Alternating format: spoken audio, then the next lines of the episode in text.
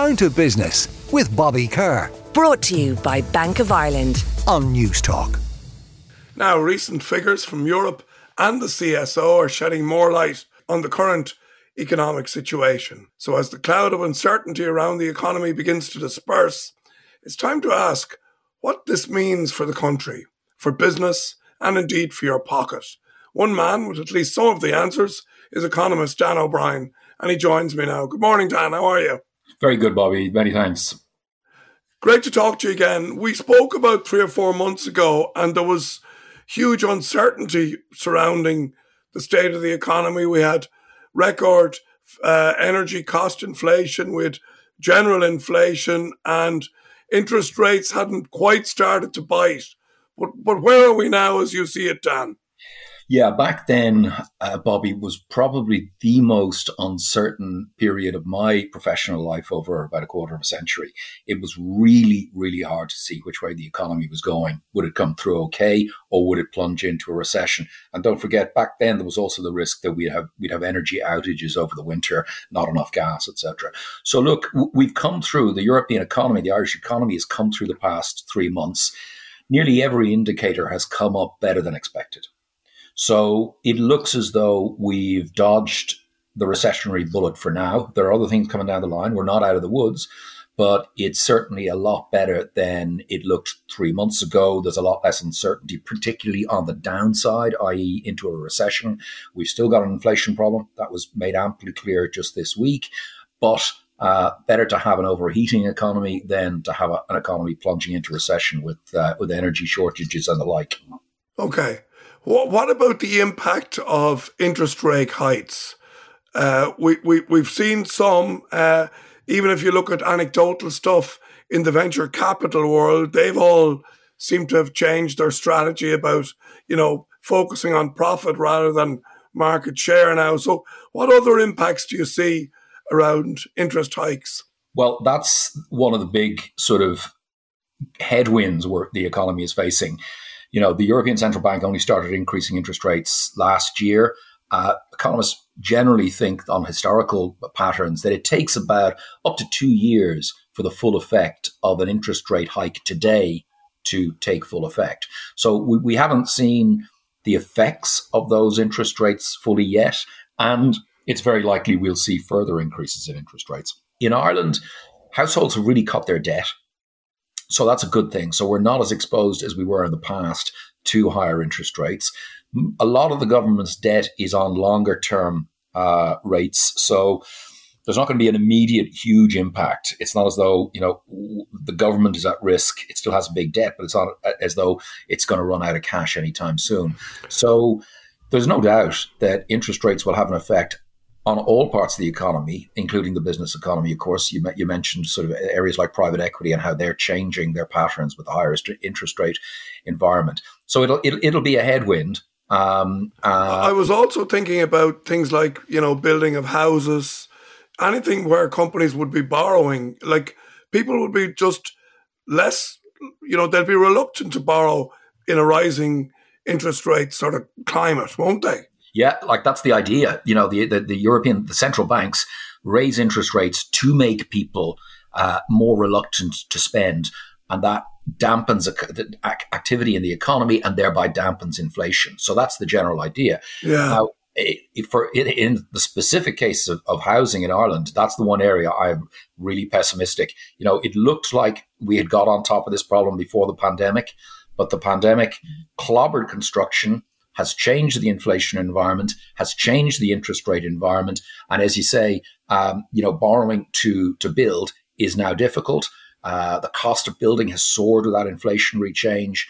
So, uh, you know, I'm very downbeat, I have to say, about the the outlook for housing. We're already seeing a downturn in housing construction, and it looks like that's going to go continue uh, at the same time as we have this huge surge in demand for housing, particularly from immigration, uh, it is causing a uh, a worsening of the housing crisis, and I don't see that uh, easing anytime soon. The in terms of the pandemic savings, uh, they still seem to be prevalent, don't they? It, like it really astonishes me that so much.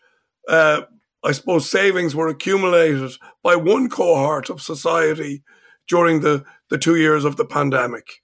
Yeah, it was it was extraordinary the amount of, of money that both businesses and households uh, put into into savings. Uh, it really was, you know, I was particularly surprised around businesses because you'd expect businesses in tight conditions, like being locked down, to be burning through their cash deposits. But in fact, in the aggregate, if you look at all of the business savings sitting in banks, there was a huge increase during the pandemic.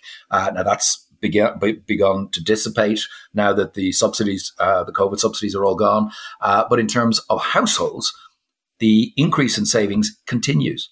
So we have seem to have had a big shift in patterns of savings. Uh, we're nowhere near the uh, savings rates pre-pandemic, so households are, are saving uh, much more than they used to. Now, I don't think that's going to last, um, and I think it's likely that that will move back to normal, particularly as people's incomes have been hit. Real incomes have been hit by inflation. So inflation has eaten into people's purchasing power. I think one of the reasons people are still spending and there's growth in spending is partly because people are able to fall back on spe- uh, savings and have that cushion of accumulated savings during the pandemic. So definitely, I, I think it's a strong factor in what's happening in the economy right now. If we look at the jobs market as well, Dan, um, there certainly was a tech wobble in the last three or four months. Um, it it doesn't seem to have been as catastrophic as some might have predicted. Not at all. No, no, no. Like, look, you know, during the pandemic, the tech sector everywhere, and because Ireland is a huge global uh, part of the global tech sector, there was a an astonishing surge in activity in the tech sector, including uh, tens of thousands of new jobs added. There was a global wobble in the tech sector last year that is the numbers are showing that's had an impact here. Um, but it has been, you know, the, the tech sector is still about 40% bigger. Its, its output is about 40% higher than before the pandemic, uh, according to figures we got out just last, just last week. So, you know, both from the activity in the sector, yeah, some slowdown, some bottoming out, some, some, some plateauing. Um, in terms of employment, there may have been some decline in employment, but look, people, anyone who's employed in the tech sector, is, you know, so in demand uh, in various other sectors with any of those skills that I certainly don't see any significant employment problem, even if the tech shakeout were to become more serious. Um, so, yeah, I just, you know, I, I really, the tech sector has been an incredibly supercharged part of the Irish economy uh, over over quite a while, and I'd be pretty upbeat about about it for the future. It's a growth sector. It's it's only going to grow in the future. So you know Ireland's really well positioned to be to be in that space. And of course, like any industry, it'll have its you know wobbles, but it's not one part of the picture that I'm worried about at all. Um, maybe one that you might be worried about is the hospitality and tourism sector. Now I know they're two different sectors, but they're very much related.